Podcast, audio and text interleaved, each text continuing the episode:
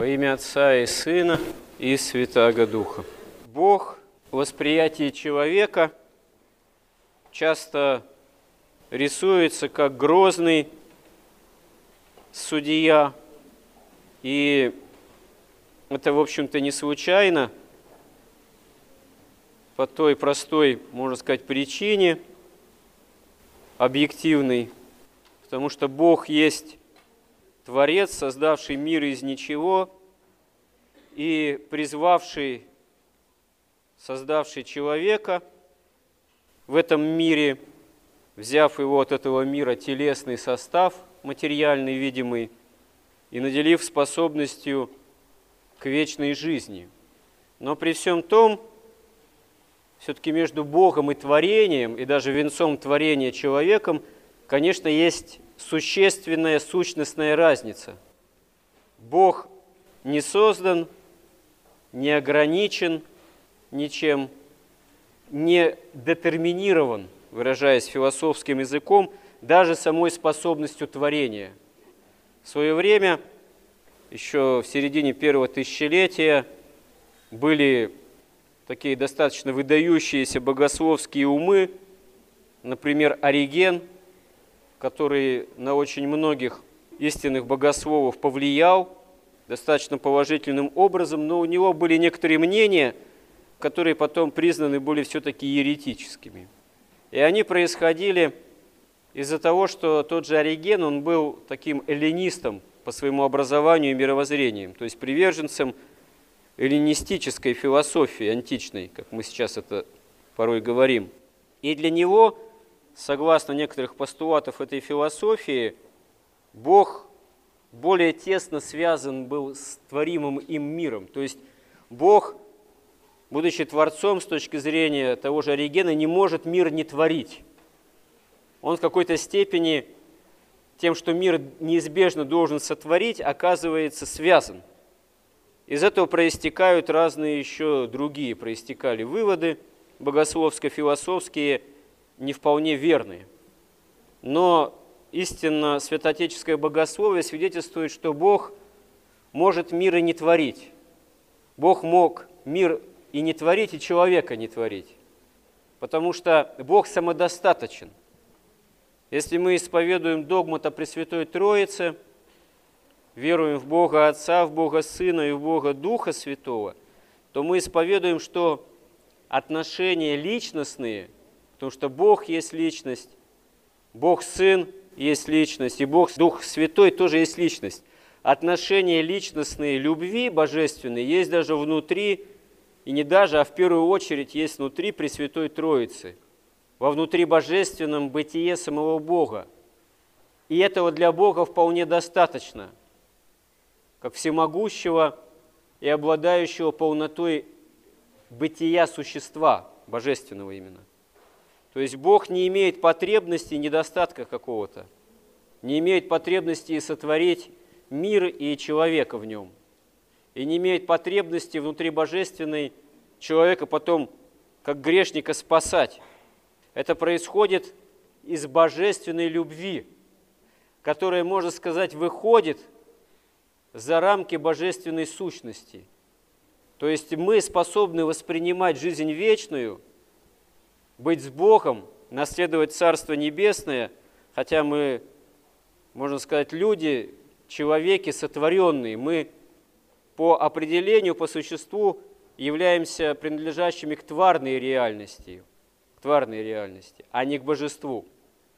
Но мы способны к вечной жизни, способны к вечной жизни благодаря откровению Бога, благодаря тому, что Бог выходит из тайны своего внутрибожественного бытия и дарует нам по благодати возможность быть Ему причастным, причастными. И в этом есть, собственно говоря, возможность жизни вечной для человека. И делает это Бог не как грозный судья, а именно Бог как любовь, потому что главное определение Бога, согласно святых отцов, то, что Бог есть любовь. И поэтому Он и творит мир, и человека творит, чтобы человек – а через человека и весь мир мог бы разделить с Богом вечность, мог бы войти в Царство Небесное.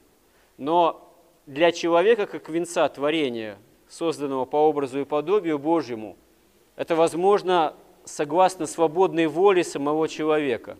Свободная воля самого человека есть величайший дар и имеющий величайшую ответственность.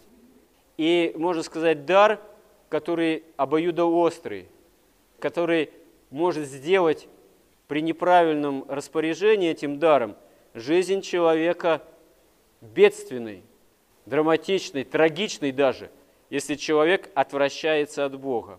А такая возможность заложена в самом основании, природе этого дара, свободы воли. Без свободы воли человек и ангелы тоже был бы, ну, как некий автомат, как некий компьютер, запрограммированный только на определенную такую парадигму действий, только в одном направлении.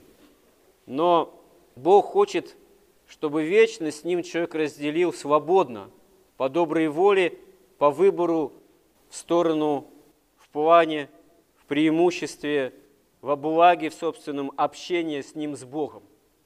Первые люди на земле, Адам и Ева, были еще младенцами, можно сказать, в нравственно-духовном плане, но свобода выбора у них была. Бог дает им небольшое испытание о послушании, невкушении с древа познания добра и зла – а весьма возможно по толкованию святых отцов этим древом является сам Бог, которому человек, в общении с которым человек пытается дерзать, вступить с подачи дьявола, без благоговения, хищническим образом. Будете как боги сами по себе. В результате человек становится не вполне человеком, потому что по причине этого непослушания и неявления покаяния, там, змей меня прельстил – жена, которую ты мне дал, она мне дала этот плод, и я ел, самооправдание, нет покаяния. В результате разрыв отношений с Богом. И человек становится существом смертным по именно отпадению от Бога, потому что выбирает автономное от Бога существование. Но автономное от Бога существование – это существование греховное и смертное, потому что только в Боге полнота бессмертия, полнота вечных благ. И настолько человек становится существом смертным и пораженным грехом, что сам не может от этого избавиться. Для этого Богу, второму лицу Пресвятой Троицы, Богу Сыну, самому приходится становиться человеком и разделять с нами не грех, но следствие главное греха – смерть, чтобы нас от этой смерти избавить, чтобы вновь ввести в Царство Небесное. По любви, Бог может этого и не делать, потому что, ну почему? По, по той простой причине, что Он-то бессмертный, с чего ради бессмертный Бог должен во Христе, воплощаясь, становиться причастным смерти, Бога-человек Христос. Это ему не должно быть свойственно, он совершенен и как Бог, и как человек. И даже по человечеству своему, хоть он во время своего воплощения и несет на себе, принимает добровольно ограниченные условия бытия человеческие, смерть ему все равно не должна быть свойственна, потому что в нем нет греха, а смерть является как главное следствие греха. Без греха не было бы смерти. Но грех Христу не свойственен. Почему же Он принимает смерть? Почему Он осуществляет, можно сказать, такое делание, такое действие, что смерть в Него проникает, чтобы Он сошел в ад, дабы ад не смог воспринять божество во Христе и оказался разрушен. Исключительно по любви. То есть жертва Христа – это любовь, это свет божественной благодати, который становится причастен человеческому естеству, исходит даже в преисподние глубины земли, исключительно именно благодаря полноте божественной жертвенной любви. И вот евангелист Иоанн говорит очень важные слова – Ибо так возлюбил Бог мир, что отдал Сына Своего Единородного, дабы всякий верующий в Него не погиб, но имел жизнь вечную. Ибо не послал Бог Сына Своего в мир, чтобы судить мир, но чтобы мир спасен был через Него. Верующий в Него не судится, а неверующий уже осужден, потому что не уверовал во имя Единородного Сына Божьего. Суд же состоит в том, что свет пришел в мир, но люди более возлюбили тьму, нежели свет – потому что дела их были злы.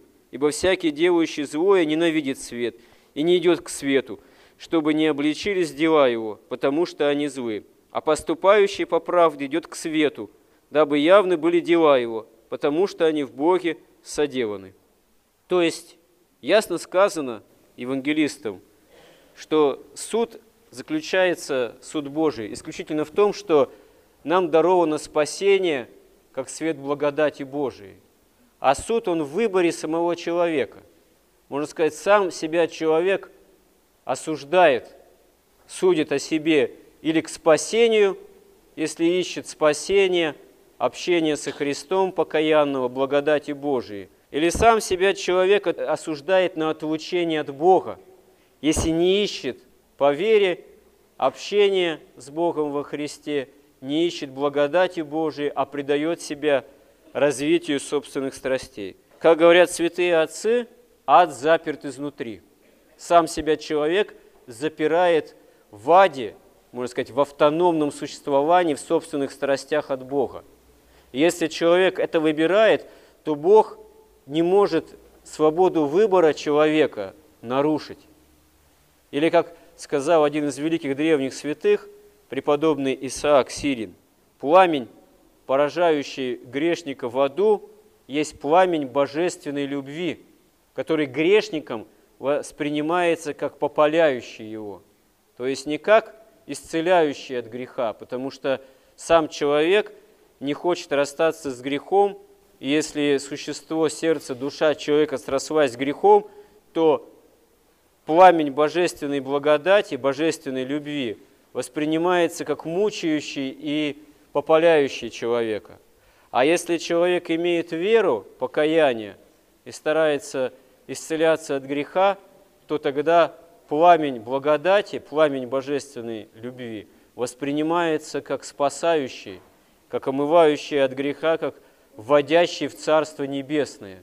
Если действительно у нас, если у человека есть вера, и если мы способны делать этот выбор в пользу спасения. Выбор этот зависит от нас. И в том суд Божий и заключается. Помоги нам, Господи, каждый день оставшейся земной жизни делать выбор в пользу спасения во Христе. Аминь.